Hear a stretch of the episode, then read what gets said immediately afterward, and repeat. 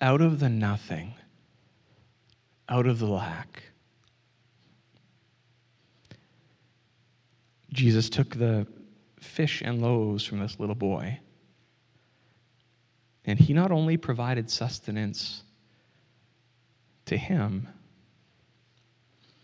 he fed a crowd of thousands. I think often as Christians,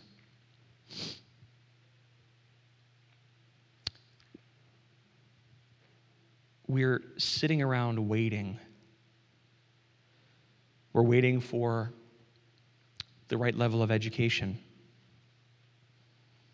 We're waiting for the right balance in our bank account. We're waiting for the right words to say. We're waiting for our home life to look a bit better. We're waiting for our situation to improve or our health to flourish.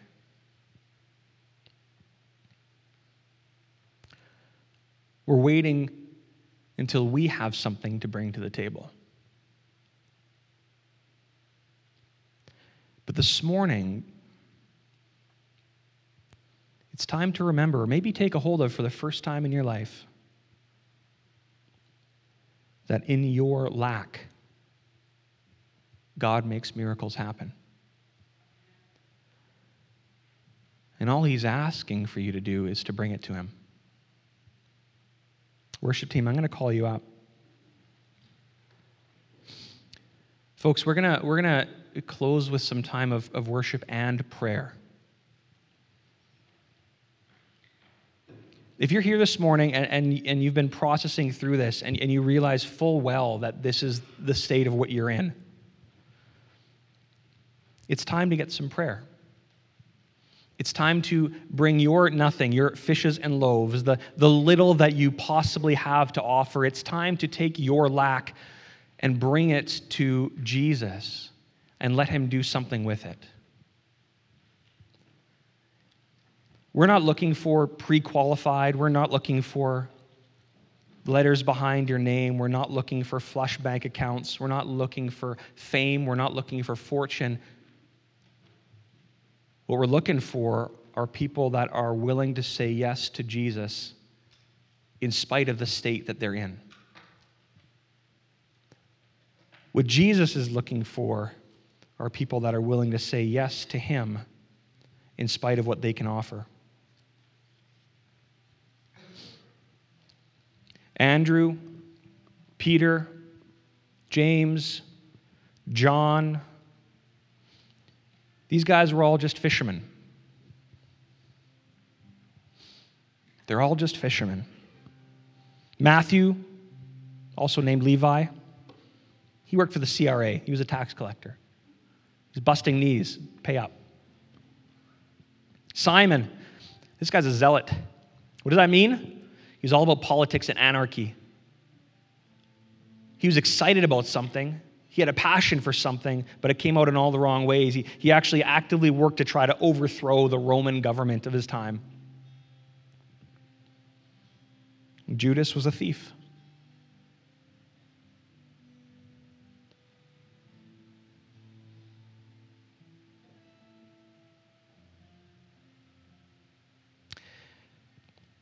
Each one of these people had nothing to offer. They had nothing to give that would affect eternity.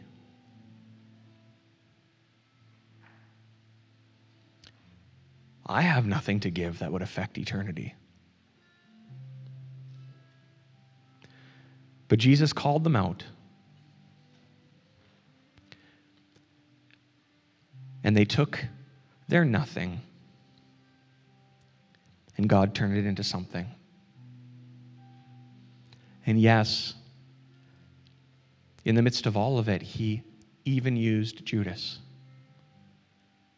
to bring about the very work that God had in store.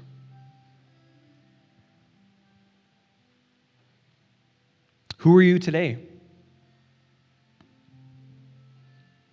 Because that will be who you used to be before you let God do something eternal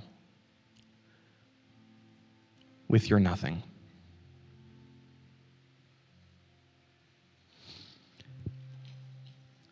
I'm going to ask the prayer team to, to head over to the prayer corner there. We'll get the lights put on over that way.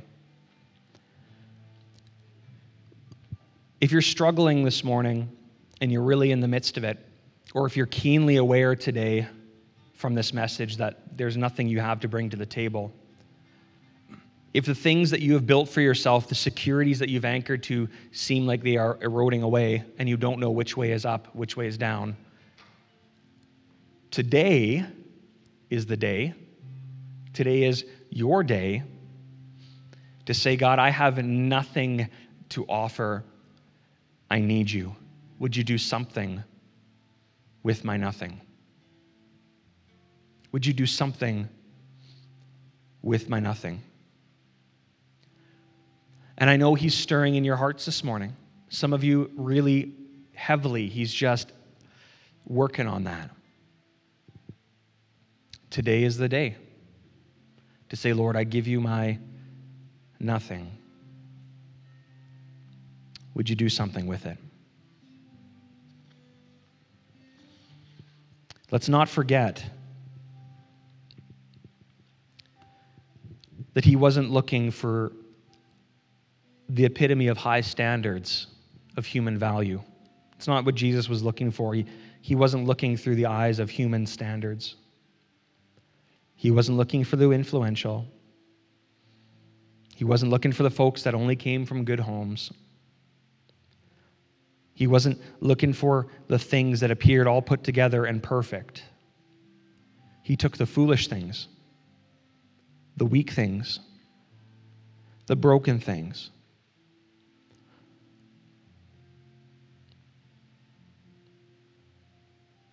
The folks that have absolutely nothing else to offer. He chose the lowly things of this world and the despised things so that no one may boast before him. Heavenly Father, I ask that you take this time this morning as a time of redemption for people who need you. We need you, Lord. We have nothing else to offer. We need you. We need you in our homes, in our families, in our marriages. We need you in our finances, in our workplaces, in our schools. We need you, Lord. And we want to say yes to you this morning. In spite of what we have to bring to the table, Lord, I want to say yes to you. What do you have for me, God? What are you asking me to do? How are you asking me to step out? What are you asking me to walk in? God, I thank you that you have given yourself for us so that we can have life in abundance.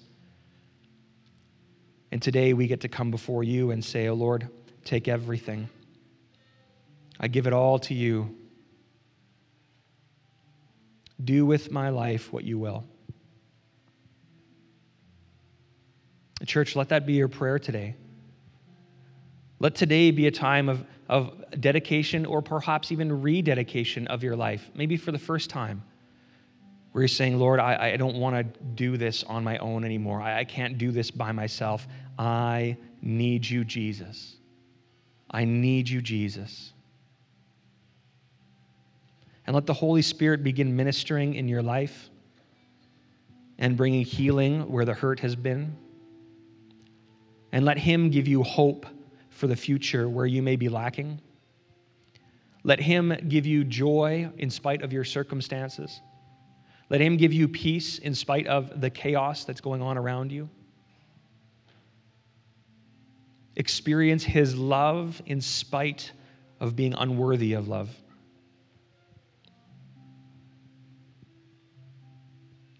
Where there has been hardness, let the Lord bring a softness to you where there has been pride, allow Him to bring humility into your life.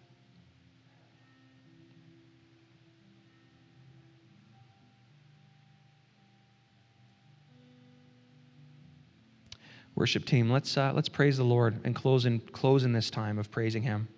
And, church, I encourage you, if you need prayer this morning, head on over, be prayed for, and give your nothing to God and let Him do something with it. Thank you.